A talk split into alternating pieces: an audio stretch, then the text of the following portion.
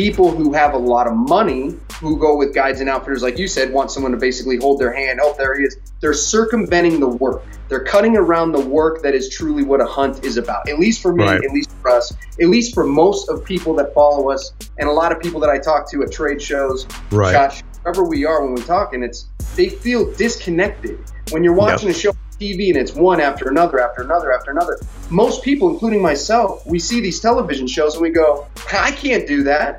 I'll say, I mean, it's one of my favorite secrets, but um, you know, people want to watch and they want to learn something. This is mine. Hunt latter part of November. You're not going to see the number of deer crews. And you're not going to see the two and three year olds. Who cares? Right. You know, you're going to see some giants. In the last three years, I mean, we've we've put down some really really big deer on that latter part of November, and we mm-hmm. don't see the number of deer cruising. But when we see a deer, he's a buck. He's normally a big mature deer. So here's the thing: a lot of people associate, and you'll hear it even to this day. You'll read it in books, you read it in magazines. People swear that you know midday when you leave the woods when hunters leave the woods, these big deer, they're so intelligent, they just know, okay, it's safe to move now. I don't believe it. Hey guys, welcome to Throwback Thursdays. I've gone through my library and started picking out some of the most popular podcasts over the last 12, 14 years, or whatever, how long it's been. I've forgotten now uh, that I've been doing this. And um, we've re edited them and put them out there for you guys to, uh, to check out. a lot of good information there. So forgive me, some of them might be a little bit poorer quality, you know, depending on when it was recorded. But uh, Throwback Thursday is brought to you by howlforwildlife.org. Howl for Wildlife was designed to give the hunter and angler a fast acting tool to combat anti hunting and fishing bills and initiatives. Howl has given us sportsmen and women not only the ability to act fast, but to amplify our voices and to be heard on issues concerning wildlife management. Howl supports science based wildlife management and will continue to fight any initiative that goes against sound management. So become a member at howlforwildlife.org. Thank you. Let's jump into this episode. We're going to be talking a little bit about western whitetail and a little bit about elk hunting. And I got a couple guys on that have uh, been getting been getting it done. And well, Steve, you've been doing it for about 27 years now on elk, Yeah, elk, pushing that pushing that 27 year mark on the elk. Yeah, So yeah, and uh, and Brant just uh, shot probably uh, well, not one of the biggest, but a damn big ass buck uh, last year, and uh, it's definitely his biggest buck, and and um, I'm excited to to hear about the story, and I saw a little bit of the video. But uh, before we roll into that, why don't you give us uh, a little rundown about yourselves? Go ahead, Brent. All right, so I moved to Colorado when I was nine years old. My grandfather, my brother in law, my dad, we all kind of got into hunting and pretty much took it running from there. Um, it was something that consumed me. Um, you know, I played sports in high school, but I found out quickly that it was interfering with the hunting, and uh, I cut that out of the out of the way, and I just kept pursuing my passion, and pursuing my dreams of you know looking for that next high caliber animal, and it just it, it really it really kind of snowballed from there, and it, it really took off for me. And then I found my passion with whitetails when I was about 17 years old and uh, started hunting whitetails in eastern Colorado. And I said, man, I love this. So I got to do this a little bit more often. So I started branching out to Nebraska, Kansas, a little bit of hunting out in Illinois where I have some family, and uh, really pursued the whitetail side of it. When I say it consumed me, I mean that's that's really that's uh, saying it mildly. Um, I'm I'm I'm addicted. I'm addicted to killing big whitetails. So uh, It's easy to do.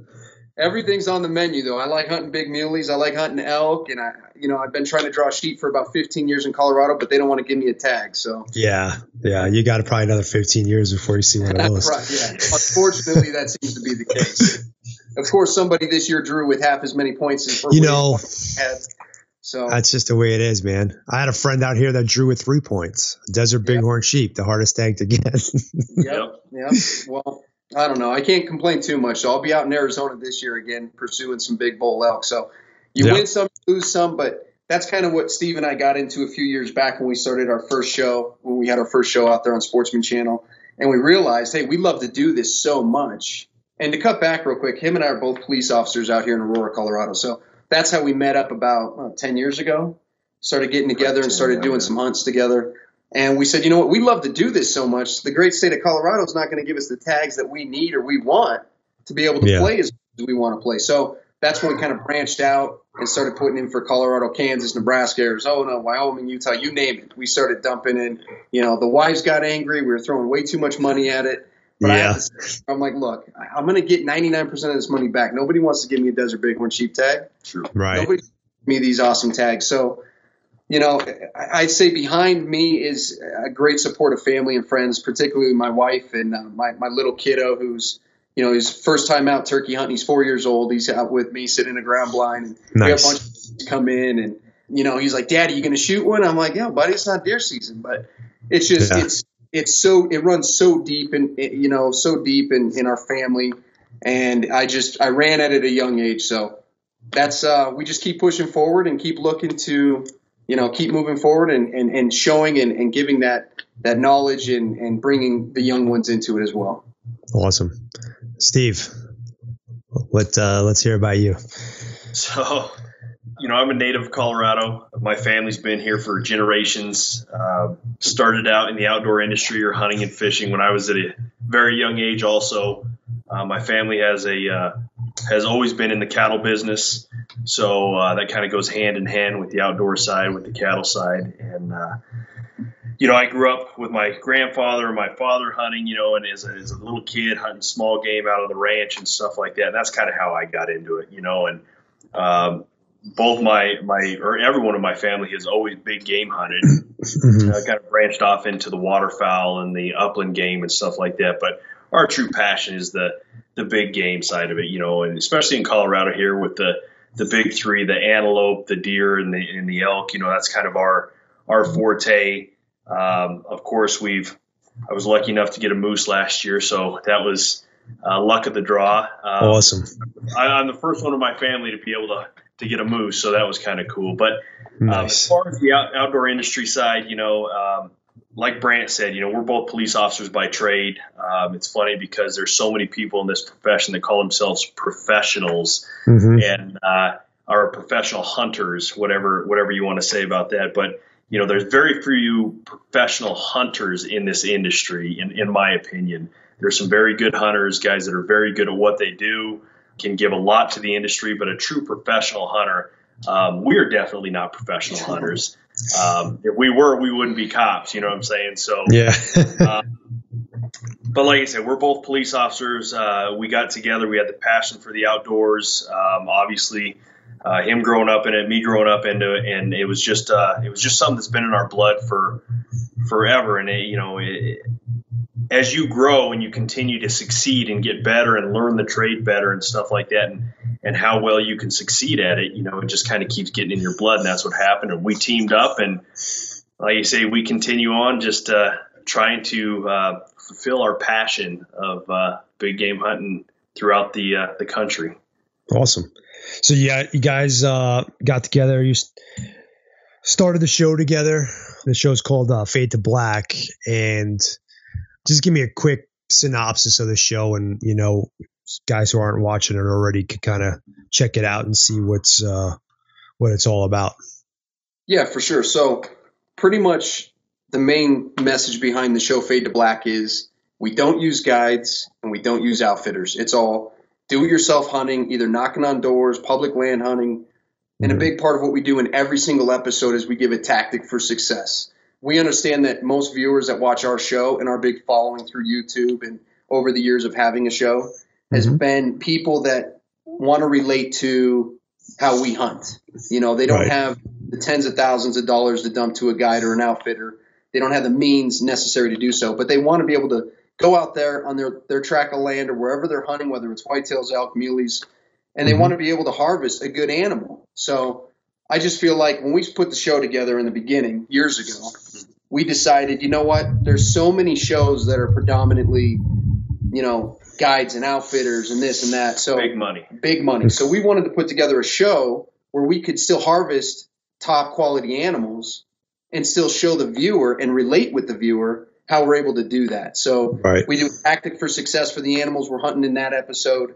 Um, it's a storyline based show. It's a fantastic show. That's my pitch for it. It's uh, a lot of family, family friends.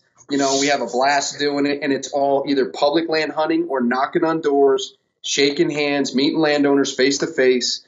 And yeah, we get told no all the time, but you know, as we'll talk about later, you know, I've killed some fantastic whitetails by knocking on doors, helping fixing fences, moving cattle, Oh yeah. painting barns in exchange to hunt. And there's a lot of opportunity out there like that. So what we wanted to do is we wanted to put together a hunting show that relates with everyday guys and girls who want to go out there and still harvest the above average animal. And, Awesome. and believe we we get it. We get there. There is a side. Uh, there is a spot for guides and outfitters through throughout the country. I mean, we get it. Some guys are making their living being guides and outfitters. We get that. And we Absolutely. get a guy that works, you know, 40, 60 hours a week and just doesn't have the time to do it like we're we're doing it. We get it that that that uh, those guys have to or maybe have the ability to pay and need to do that to to be successful. We get that. But what we've seen over the years is there there's so many people that want to harvest that mature animal Mhm. um, and they want to just and have those i guess you call it bragging rights or whatever and and all they'd have to do is throw out $10000 or or Mhm. whatever it may be to have a, a guide or an outfitter take them right to where that animal's been seen day after day time after time and then you know basically a glorified shooter that's just not us that that's why we um, have tried to show the average guy and gal out there that works hard how they can be successful without spending that big money. And and honestly, I mean, our track record, record kind of speaks for itself. We can be just as, if not better, successful with these mature animals than going to a guide and outfitter. You really can on on your own public ground, or Mhm. or um, you know, even if you have to pay for a small lease to be able to hunt on that tract of land. And you do the conservation side of it right, and the uh, habitat side of it. You can you can be just as successful at doing it that way than than paying someone to take you by the hand to, to shoot a Right. mature. And to, Well, to jump, and to jump- haven't been a guide myself, so I'm going to jump in there and working with a lot of guides. I guess it really all it all comes down to what your idea of what a guided hunt is. So those these guys that are guiding on public land that are really just creating opportunities for mm-hmm. for hunters, I think are getting rolled in to the same stigma, the same like black uh, cloud that's been hanging over uh, some of the stuff that you already described. Like they got some, not necessarily penned up, but they got this one animal picked out that they're they got a guy staked out on 24 hours a day, and he's watching them piss, sleep, eat, and shit. And Yep. yeah, of course. You know, and those are giant money hunts. You know, they're paying fifteen, sixteen thousand dollars Sure.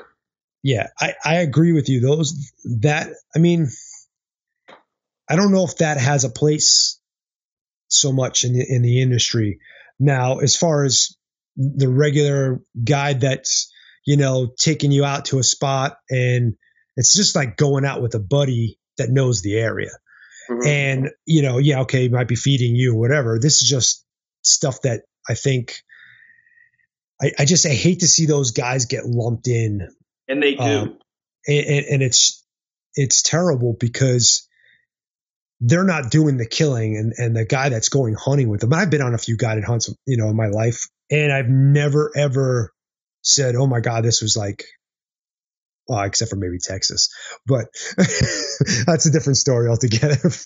but uh, you know, i if you still got to be a good hunter, you still got to apply woodsmanship. You still, it's not like this guy's like, you know, stalking the animal for you or whatever. Or Sure. at least not on any of the ones that I've been on, or at least not the way I've guided in the past. And I think a lot of people have this vision that if I'm going to go on a guided hunt, it's going to be like a slam dunk and it's going to be this easy peasy thing.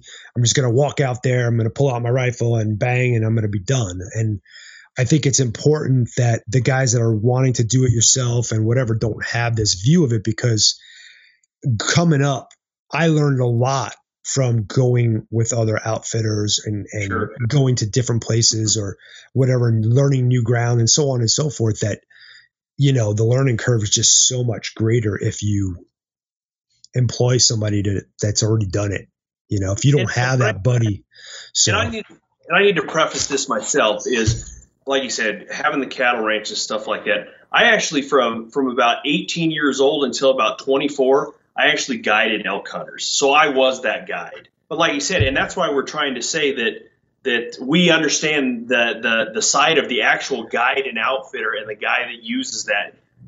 Where we're trying to, I guess, make that defining line is um, so many of these shows have turned into the professional hunter right. paying the money to have the deer that's been shown yes. up every, and that's what we're saying. Yes, no, exactly. And that's why I was trying to help maybe clarify that because the whole guide thing, like I've, I've been dealing with this, not just obviously not in our conversation, I've been dealing with this on social media and in the podcast and stuff like that. And you see it all the time. Like, you know, I want to be a do it yourself hunter and this, this and that. And, and really in, in all honesty, if everybody really takes a look at it, unless you are going slapping a pack on your back, sure. hiking into the backcountry by yourself, uh-huh. spending seven days out there, killing a bull elk, hiking that son of a bitch back by yourself, that's do it yourself. Yep. But if you got buddies helping you, automatically by default, that is not do it yourself. Right. And I mean, you want to be, I, I, just, I don't know. I, I feel like a lot of people are starting to look down their nose at, you know, guys that ask for help. I don't know. I just, I don't well, know. I like to stick I, up for the little guy, but that's just me. And we and we and, and, here's the thing. We do we take a lot of people out hunting young kids um, people in the police department who they don't hunt but their kids are interested in hunting. And our wives and our kiddos and you know nephews nieces whoever wants to come along we we do lots right. of guests and we truly enjoy doing that. We're introducing them to the outdoors. We're helping them out. My feeling of it is as the years have progressed the guides and outfitters like Steve was talking about on television have yeah. booked and it's, it's crazy it's and and here's the thing, Steve. Those guys aren't probably paying to go hunt Hadley Creek. Okay, they're hunting Hadley Creek at a very discounted rate or free in exchange for advertising on Sportsman oh, yeah. So, you know, absolutely. I, I, the problem I have with it is a lot of people. Well, we, we're trying to bridge the gap, right? We want to bring it back to everyday guys and girls who work hard, like Steve and I, who I can't afford ten thousand dollars on an elk hunt, Mm-mm. but I truly enjoy the hard work, the scouting, everything that really goes into a hunt. I mean, I'm scouting for Arizona and it's May and my season's not until December. And right. I, I'm addicted. I have a disease with it. Okay. I get that. But I put a lot of stuff in there to try to tip the favors in my odds. And I think what happens a lot of times is people who have a lot of money who go with guides and outfitters, like you said, want someone to basically hold their hand. Oh, there he is. They're circumventing the work. They're cutting around the work that is truly what a hunt is about. At least for me, right. at least for us, at least for most of people that follow us, and a lot of people that I talk to at trade shows, right. shot wherever we are when we talk, and it's you know they feel disconnected when you're watching yep. a show on TV and it's one after another after another after another. Most people, including myself, we see these television shows and we go, I can't do that. I don't right. have 10, What am I going to tell my wife? I'm taking eight thousand dollars. I'm going to New Mexico. I'm going to go no. shoot a giant bull. Yeah, right. She'd laugh at me. Right. I can't. I don't have the means to do that. Now, there is a, a, a time and a place and, and, a certain spot in the hunting industry, I believe, where guides and outfitters are necessary mm-hmm. and where they're needed. I just feel that a lot of people are using it as a way to circumvent hard work. I don't want to do right. scouting. I don't want to put in months and months of backbreaking labor and putting, you know, eyes on animals, setting trail cameras, you know, trips up to the mountains, you know, whatever is entailed, buying maps, looking at maps, looking yeah. at Google. My eyes are falling out of my head. People don't want to do that. A lot of people don't.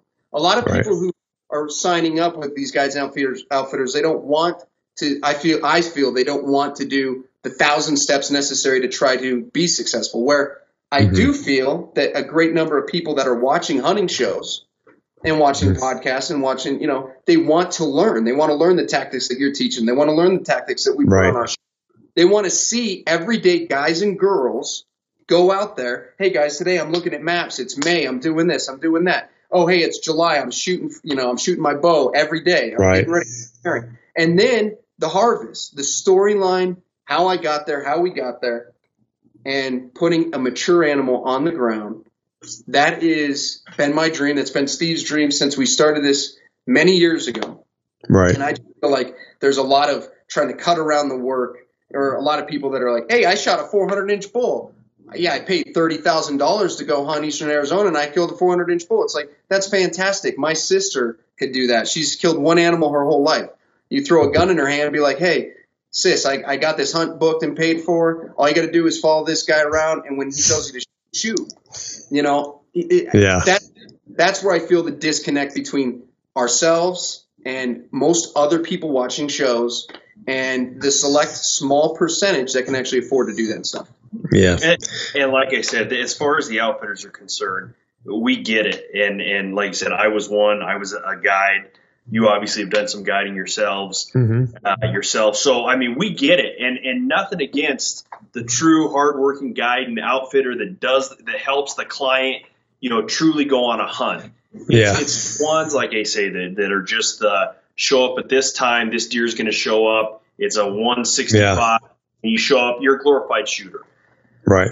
our show we've tried to push our show to have those tactics for success so that people can see what makes us successful we can give them a tip that may help them circumvent all this other work getting to that tip to figure it Mhm. out where we can actually help with that and that's why why when we decided to do the show we we tried to do it as helpful as possible to everyone out there watching Cool. Well, so I'm kind of glad we started off getting into this, uh, you know, the whole outfitter thing and whatever. I think what you guys are getting at is that there's a lot of people out there that are glorified shooters that will be like, look at me, look how awesome I am, look at I just shot this thing, and you know, pat me on the back, let me get all the credit for it. And and they're and may- maybe not even giving credit to the outfitter that spent four months watching that animal so they can get it you know? And, and i get it. So i feel like i feel like if you're gonna if you're gonna go out there and you're gonna shoot something big that's fine then be proud of the fact that you're a good shot and that you are successful enough in your life that you could spend the money. But don't don't sell it as something different i think is what you're selling Agreed. what you guys are saying don't sell it as something different. And it, and you just actually ran into something Brant very recently because you made a comment on one of Jim Shockey's posts and it kind of turned into something else. But go, go ahead and tell us a story about this because You know, it, it started out as seven or eight words, you know, and, and I've watched Jim Shockey over the years growing up as a little kid, and Mhm. his adventures are truly amazing. And I have respect for the guy. You know, we met him at the SHOT Show. You know, great enough guy from what I know of the guy. Um, it- it's just exactly what you were just talking about. Tell it as it is. Be real with the people who are spending time out of their lives and tell them how it is. So I see this post um, to go into it not too much, but basically it's a post. He's in New Zealand. He kills his whitetail, and he's going off about how he has to pack this deer, you know, few thousand feet in elevation, seven eight miles back to camp, whatever it may be. It's this huge deal, which obviously it's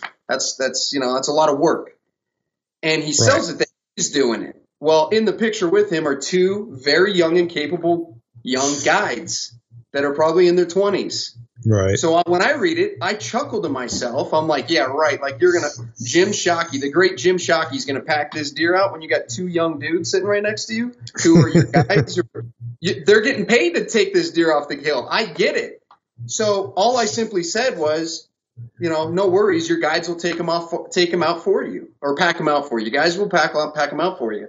And it blew up into a storm. I tell you. Um, I, I didn't say anything disrespectful. I thought I would a little razzing between a couple hunters, but the big thing for me was, yeah, when I read it, I was chuckling. It was I was kind of funny. It's like tell it as it is. You're the great Jim Shockey. Hey, I killed this deer. Me and my guides are going to pack it off the mountain. But when he sells it that he's going to do it, and you got two young twenty something year old dudes sitting next to you, it, it just it just sparks that flame, and you know it's like really. You, Right. The dudes that you're paying are, or you know, they're not going to pack that deer out for you. So anyway, it started out with seven or eight words. like I said, I have the utmost respect for Jim Shockey, uh, and it just it just snow, snowballed and blew up into this big thing, and then. So yeah, it, it, it, there was definitely people for the argument and against the argument, and uh, mm-hmm. some of the people that are you know really you know his minions that are close by that have never met the guy or right. a day in their life. Um, I seen some some comments that were, I mean, pretty embarrassing. I wouldn't write that stuff, but basically they wanted to live their life vicariously through Jim Shockey, and right. I just and I, you know, you sit there and read that, it's like, man, go live your own dreams you know? And these people that are jumping to his defense like they've never even met the guy. So when i'm reading it i'm like oh my gosh oh brother. So i blew that off because that's just, you know how these internet wars start? Like yeah, yeah. Go, i'd be typing right now. So i just let it go um, shockey and i talked back and forth a few times sent some messages back everything's smoothed over it's cool you know but there were people on our side as well that were like yeah guides and outfitters are perpetuating this big problem and I know personally, even myself, I've lost numerous properties from mm-hmm. handshakes and helping landowners and building rapport and building a friendship with landowners for five, ten years. Hey, Brant, I can't let you hunt anymore. Sorry, this is outfitted now. So, or it's guy, you know, it's somebody's paying me ten thousand dollars. Yeah. Well, thousand. So, boom, I lose a killer whitetail spot. I lose a good muley spot. Whatever. So, there were there's people on both sides of the argument, but it started with yeah. little razzing, really nothing disrespectful in there, and it just it blew up it, into it this. Truly, uh, like you said, for what was said in in a joking fashion, just kind of razzing. Uh, boy, that someone uh, really took it to heart, and and I was yeah. very surprised that that got taken to heart like that. You know, especially the return comments on, um, you know, you don't know what I've done in my life kind of stuff. And I mean, thinking to myself, boy, this is just a little razzing. How did this turn into such a, a so was it Jim, was it Jim himself that immediately yeah. responded yeah. back? That's how it started. So it was a day later. All of a sudden, my Instagram, my Facebook is blowing up. I'm like, geez, what? Uh, the show hasn't even started yet. It doesn't air until April 1st. And this is back in, you know, late March. I'm like, wow, okay. So I'm looking them up and it's just, message after message. So yes, what happened was Jim made a long reply back, basically mm-hmm. saying, you know, does this guy not know who I am? Blah blah blah. And then you know he researched us, found out who we were, what we do, and he invited me mm-hmm. to step up to the plate and say, how can we make things better? Well, of course, you know, as we're talking right now, I'm very passionate about it. So I put together a well worded you know, uh, email to him, and I said, well, uh, a message back so everybody could see it. I'm not trying to hide behind anything, mm-hmm. and I posted it. And um, you know, I mean, I'm not going to shy away. He wanted to know. He asked for my opinion on how we can work towards um, kind of cutting away from the whole world turning into guides and outfitters and pushing all the little people away from hunting. So I gave him my two cents, and I did it respectfully. And mm-hmm. yeah, and it, was, it was never a personal attack. Never. But- and, and, and, uh, ultimately, what happened was, you know, him and I, we walked. It's all washed over. It's all good. Sure. We're, we're, good. And right. um, you know, I mean, he has his thing. I have my thing. I respect what he does. And it just, yeah. but it definitely struck a chord. And I think, you know, I, don't know, doing what we do, being police officers, you know, we're kind of, you know, we kind of see through things a lot. And for him to wait a day and then reply back, and if the funniest thing really about it is, a few days later, he killed another animal out there in New Zealand, and he actually put in there at fade to black, hey, I am packing my animal out and or no, the guide's packing my animal out. I'm packing out the video equipment, so it's a fair trade. And I'm like, yes, indeed it is. But he's being real. And that was my big thing. Just be real. You're Jim Shockey. You're the great yeah. Jim Shockey. No one's going to hold it against you if you say, hey, these two guys to my right, they're packing Fuck my yeah. so that's it and and and that's all it was. So I mean, he, even days later, it was still resonating through his mind. Obviously, to say, "Hey, yeah.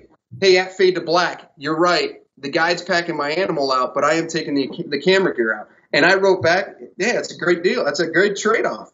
But initially, it started when I'm you know late night looking at Instagram. And I see the picture. I'm like, oh, good job for Jim. And he's putting it in there that he's got to pack this animal out. I'm like, yeah, right, right. dude. You're not packing that animal out. Right. And he should be. He's got two young guys sitting right and, next to him. And like I said, yeah. utmost respect for Jim Shockey. I mean, he's a pioneer in the industry. You know, right. awesome, awesome. You know, uh, high respect for the guy. Uh, right. But like you said, just uh, it seemed to have struck a chord in, in, in things were taken a lot more personal than He- I would have ever thought. He was sensitive to that comment, but I personally Yeah. think he was sensitive to the comment because there was truth to the comment. Right. He didn't that animal out. The guides packed it out. He was sensitive to it. He got called on it in front of his 200,000 followers. So then he, you know, replied Yeah. back with an article about this big. And Yeah. uh, yeah, so I mean everything's cool. We fire, Oh, you yeah. know, Well, we watched it. But uh, anyway, it was interesting how seven words, literally on Instagram, can turn the world upside down. So Yeah. wow, that's uh, that's that's social media for you. And and I'm not saying that you guys are being negative, but anything that's got a little hint of negativity to it flies. It, it Oh, yeah. spreads. It Oh, yeah. spreads like a virus. You know, anything that's got a little meat and juice to it, you know, people are gonna. People love to argue. That's what it is. oh, oh, People want to be heard. People love to argue. me, we know that.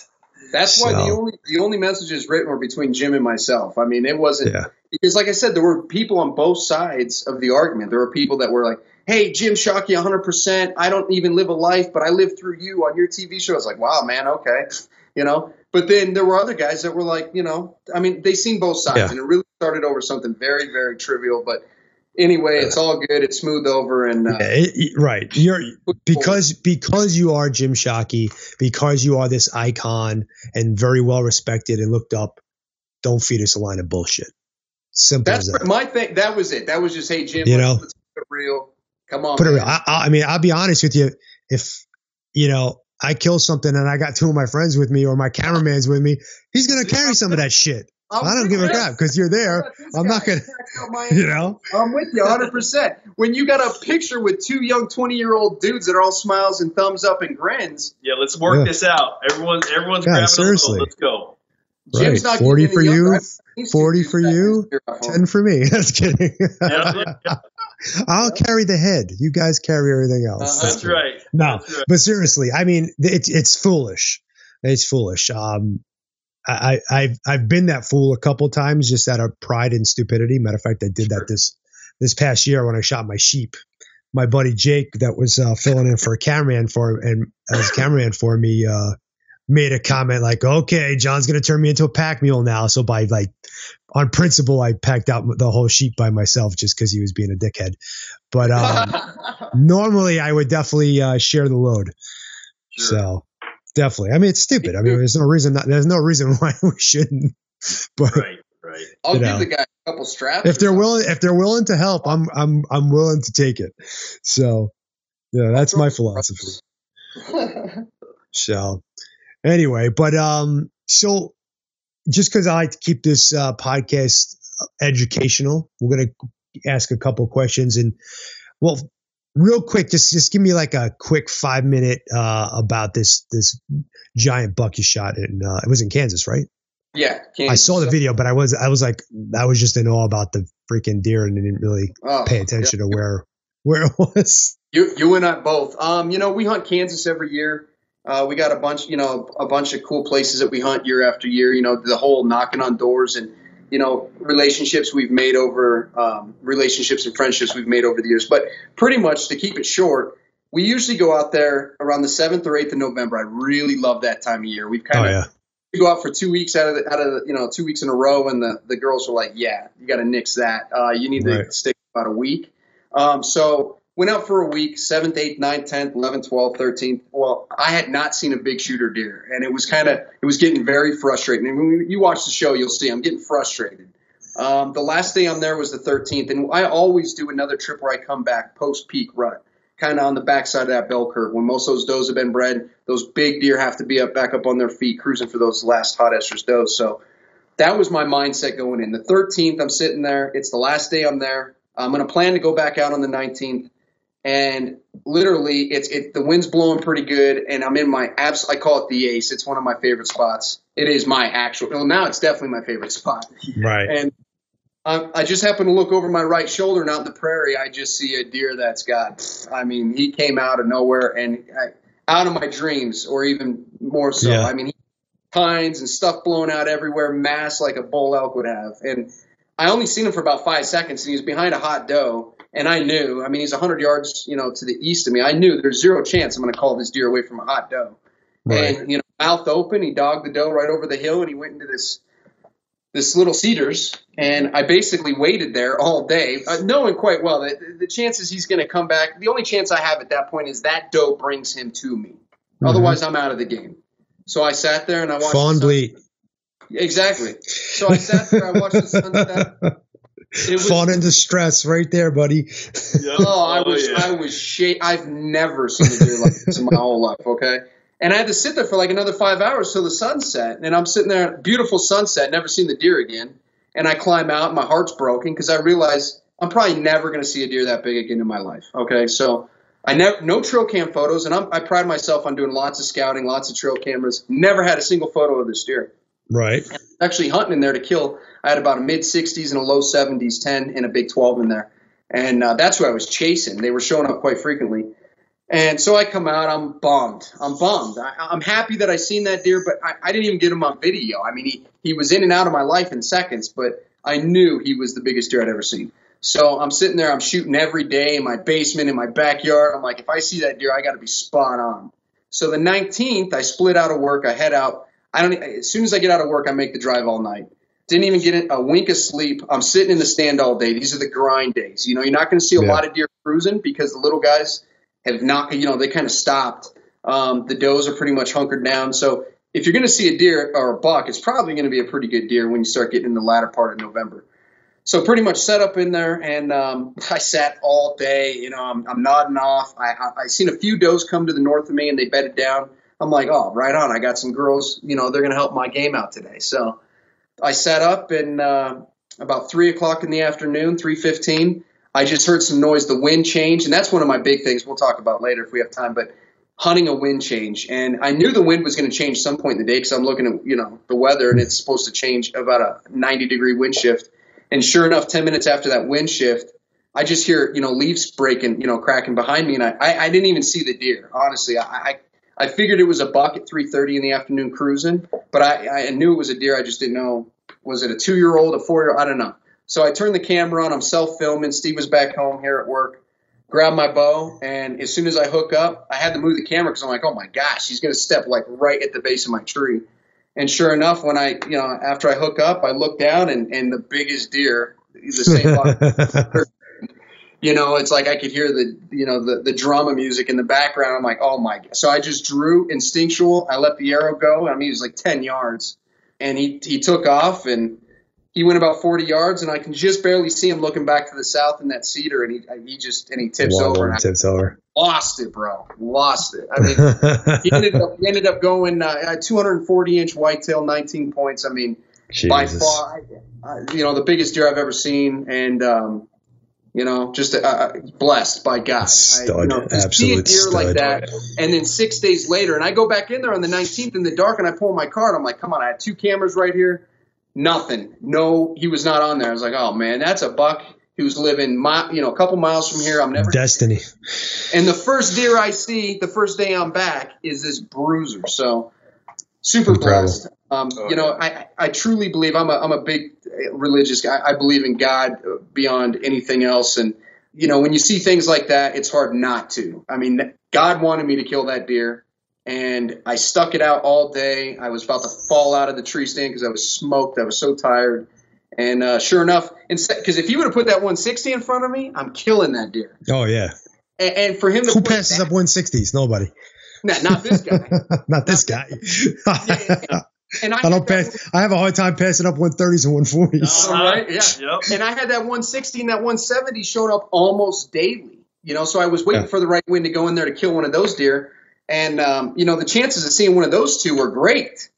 Right. But instead of seeing him, I just see this mega trash buck. I mean, he thing had like 54, 55 inches of mass. I mean, That's it cool. was. Ugh, yeah, I, am I'm, I'm at home working fall cattle, getting ready to ship them off, and I get this phone call, and I, you know, it's half windy. He's talking really quiet. I think something's wrong, like something like he fell out of the dang tree. I don't know what's going on, and I just hear him, you know, and he's like, I, I just killed the biggest deer of my life. And I'm, what? What? And he tells me about it. And I, I couldn't believe it. I'm like, are you kidding me? I mean, like you said, incredible. seeing the deer several days prior and then that deer coming back under. Under a stand. Obviously, he dropped that doe. and was looking for another hot Yep. doe, and Yep. uh, unbelievable. Yeah. and that's something we've been big into the last couple of years and you know i know like you know with your podcast it's a big thing with like the informational and tactics and for people to learn and i'll say i mean it's one of my favorite secrets but um, you know people want to watch and they want to learn something this is mine hunt latter part of november you're not going to see the number of deer cruising you're not going to see the two and three year olds who cares Right. you know you're going to see some giants in the last three years Mhm. I mean, we've we've put down some really really big deer on that latter part of November, and Mhm. we don't see the number of deer cruising, but when we see a deer, he's a buck. He's normally a big mature deer. So Yeah, I re- remember. Was it last year or the year before you killed a buck called Capone or something like that? yeah, that was, that was Yeah. a hundred hundred nine. That was that was my biggest year. It was a hundred ninety six inch twelve. that was a big. He was a cool. I mean, that was a cool buck, man. And he's typical, right? He Yep, was- he- clean. he Yep. Yeah. God, Yeah, and that's the one time I think that's the one time that a doe actually did me a favor because she sucked she sucked by the stand at about 24 yards and he was in tail. That's the only time that's actually ever worked for me. Usually they're going the other way. I'm like, oh, and I gotta you know dry my tears. But she did me a favor, and we found his sheds that spring, and we had we had I, I, I had what hundreds of trail cam photos of that deer Capone in two seasons. I mean, he lived there. That was his home. Right. So um, you know, those are obviously All right, like so so like give us a give us a tip. You were talking about the uh, hunting the wind change. What what does that So- mean, and how do you set up for it? So here's the thing: a lot of people associate, and you'll hear it even to this day. You'll read it in books, you'll read it in magazines. People swear that you know midday when you leave the woods, when hunters leave the woods, these big deer they're so intelligent they just know okay it's safe to move now. I don't believe it, and here's why. So over the last few years, I'm crazy addicted to this, like we talked about. I put down everything in the notes, and I really started to hone in on some information here. Deer don't walk around with a watch and say, "Oh, it's noon. The hunters are going to grab grub. I'm good to move." Right. If you really look at the wind, when when wind changes or weather changes, a lot of times that's around midday, 10 a.m. to 2 or 3 p.m. That you know you, things are changing, and it's something we learned. You know, it, it's it's something small, but it's huge. It's it's it's one of those minor details that can lead into monster monster results. And so here's what it is: basically, if you get a 90 degree wind shift so if you have if you're hunting with a west wind and you get a south or a southeast or an east 90 to 180 anywhere over that Okay. so it's a substantial wind shift whitetails and all animals really they live by their noses whitetails particularly live and die by their noses right. they're all about procreating at that time, and they're going to move. Big deer are going to move when it's advantageous to do so. So that means a big deer is going to want to move with the with a fresh wind in his face. So he's not going to. Most big deer are not pushing downwind into an area where they can't scent check does. You know, they're going to go into these big thickets like where we hunt, where it's packed full of cedars. Literally, you watch these does circling these cedars and go lay down. If you're not hunting with your nose, you're not going to find them. So we started to pick up on this a little bit ago. Um, that's how I killed Capone. We had a wind change. The wind was blowing out of the southwest. It changed out of the north. 20 minutes after that wind change at 10:30, I killed that deer. Granted, he was following a doe, but she was probably moving for for some reason too. The deer I Right. killed two years ago, same thing. We had a wind change, 90 degrees plus, and killed that deer. The big deer I killed, you know, last year, that 240, it was the exact same thing. I was hunting with a west southwest wind. The wind turned straight out of the east. 15 minutes later, deer showed up. So I would say the best way to gauge for that is if you have a good spot, you know where you're wanting to set up at, make sure you have the tree stand set. That's a whole nother topic. Tree stand set to accommodate for that wind that you're going to hunt. And just look at the weather reports. I go to what, you know, we look at um, The weather. weather.com, yeah, and, and basically look it up and it'll tell you what the wind's going to change. So when the, and it doesn't change every day.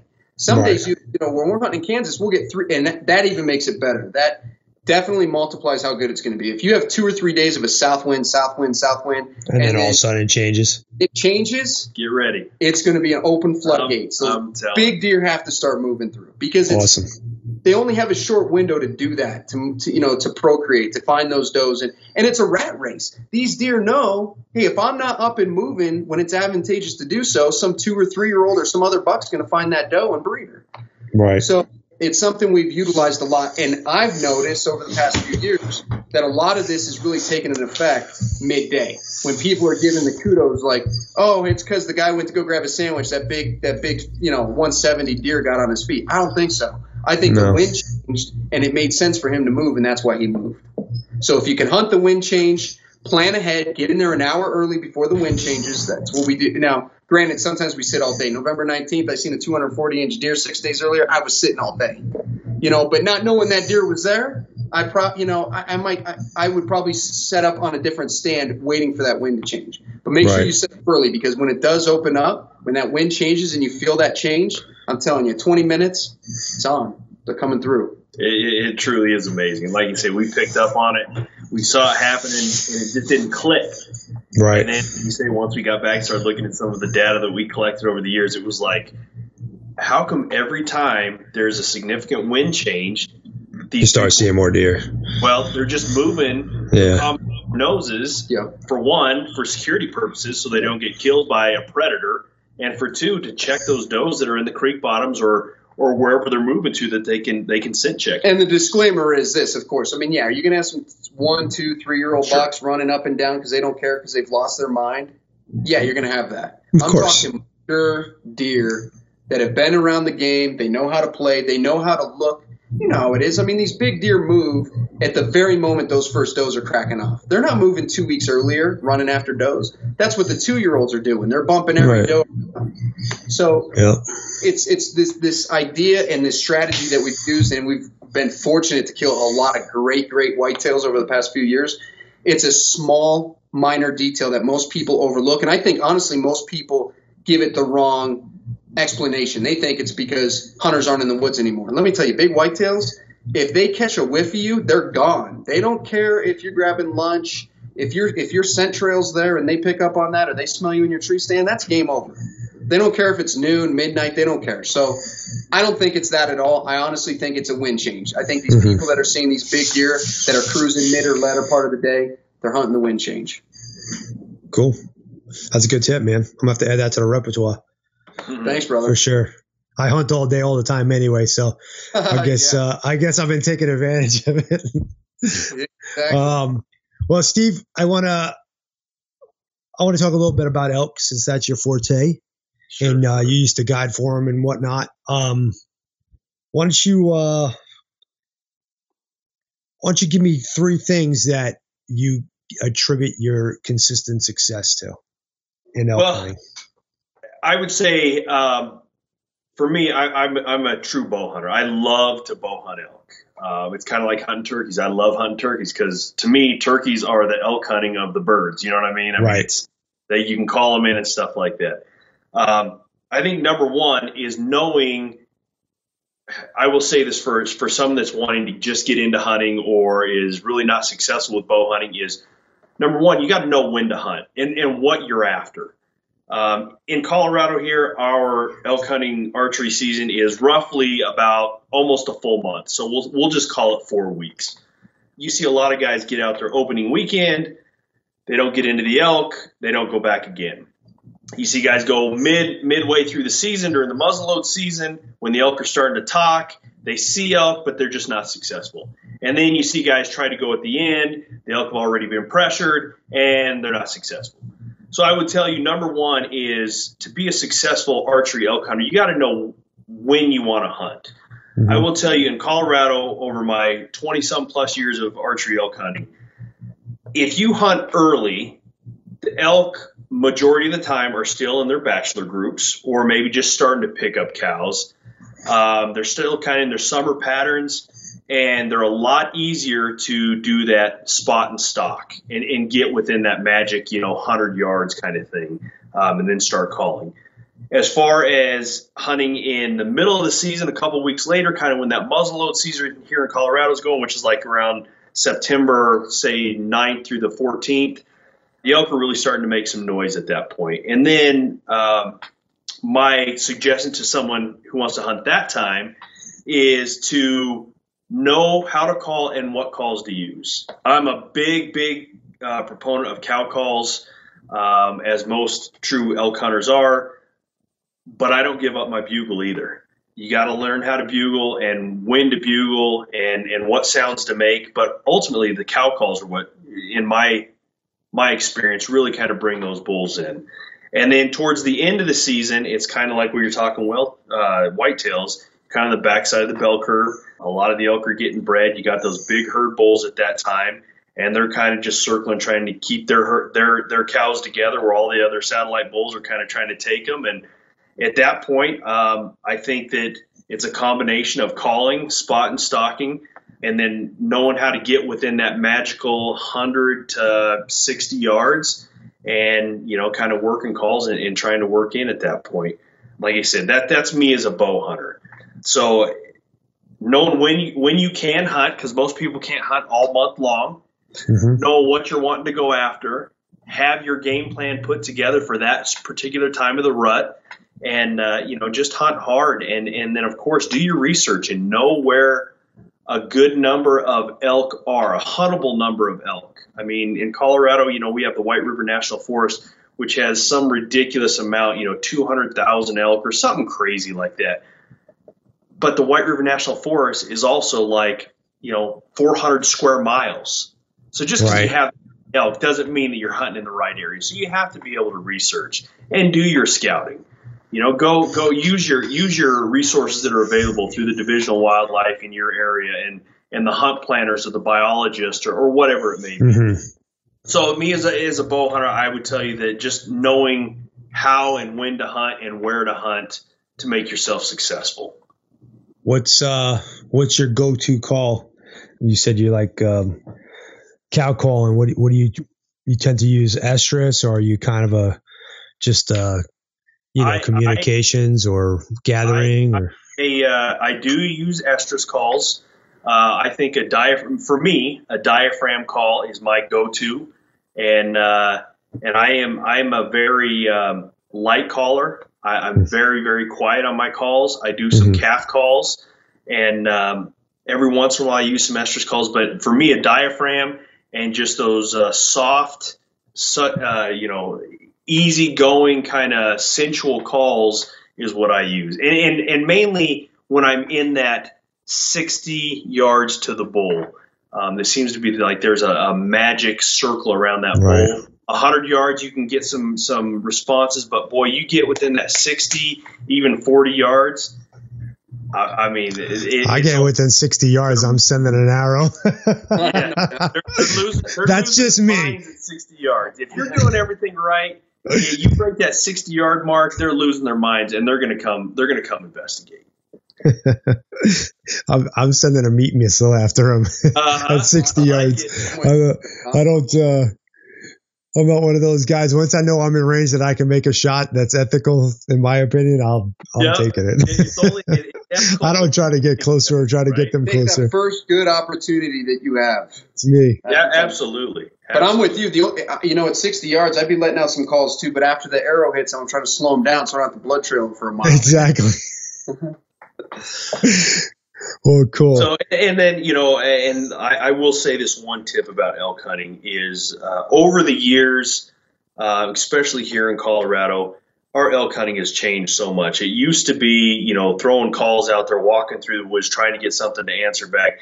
I will tell you what makes us probably the most successful is just glassing. You can, uh, I mean, glass, glass, glass, move, glass, move, glass. Once you find those elk, mm-hmm. um, if they're not bumped, they're really not going to go very far. And then you can right. put your game plan together. And then once you get a good game plan together, then then start moving in.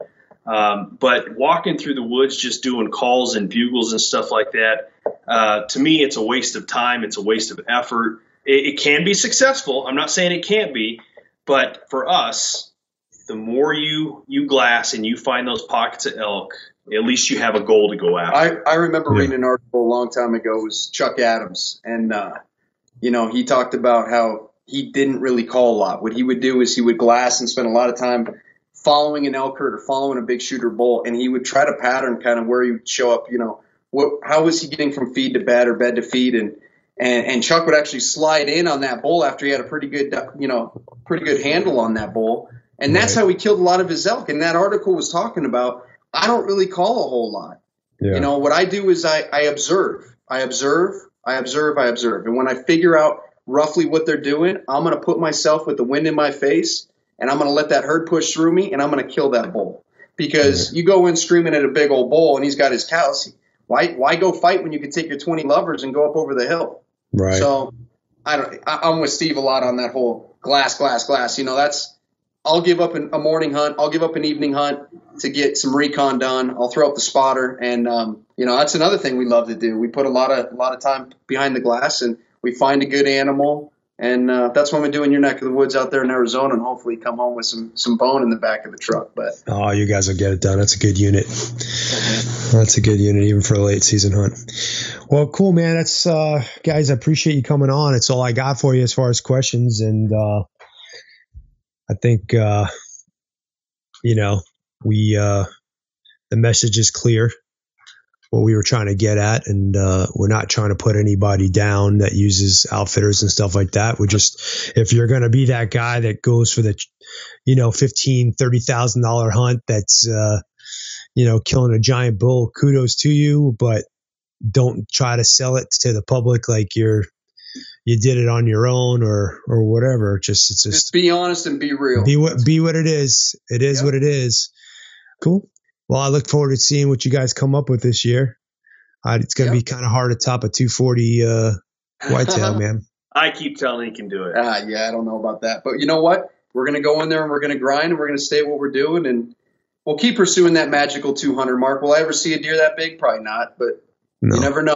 Maybe so. Exactly. Any given Sunday. I, and I just want to say one thing. You know, we just want to give a special shout out to the first responders, the men and women out there, you know, the fire department, the EMTs, the police officers. We know what you go through. We do it. Uh, and also our U.S. military. Thank you guys so much. We greatly appreciate what you do. God bless. Amen. Amen. Thank you. Well put. And also our wives and uh, our families who, you know, put up with us. We got to take yeah. time away from work. We'll never watch or we'll never listen or watch this podcast, so they'll never know how appreciative you are. I'll make sure I just put this part on there so she knows. just take this clip right here. Take this yeah. clip and put it on Instagram so she'll see it. hey guys, thanks for checking out the show. Really appreciate you. Keep those reviews and those comments coming. Helps us keep this free. Do me a favor, go check out Phoenix Shooting Bags. Use promo code John Stallone to save 20%, all one word. And check out Howl for Wildlife. Thank you very much, and we'll catch you on the next show.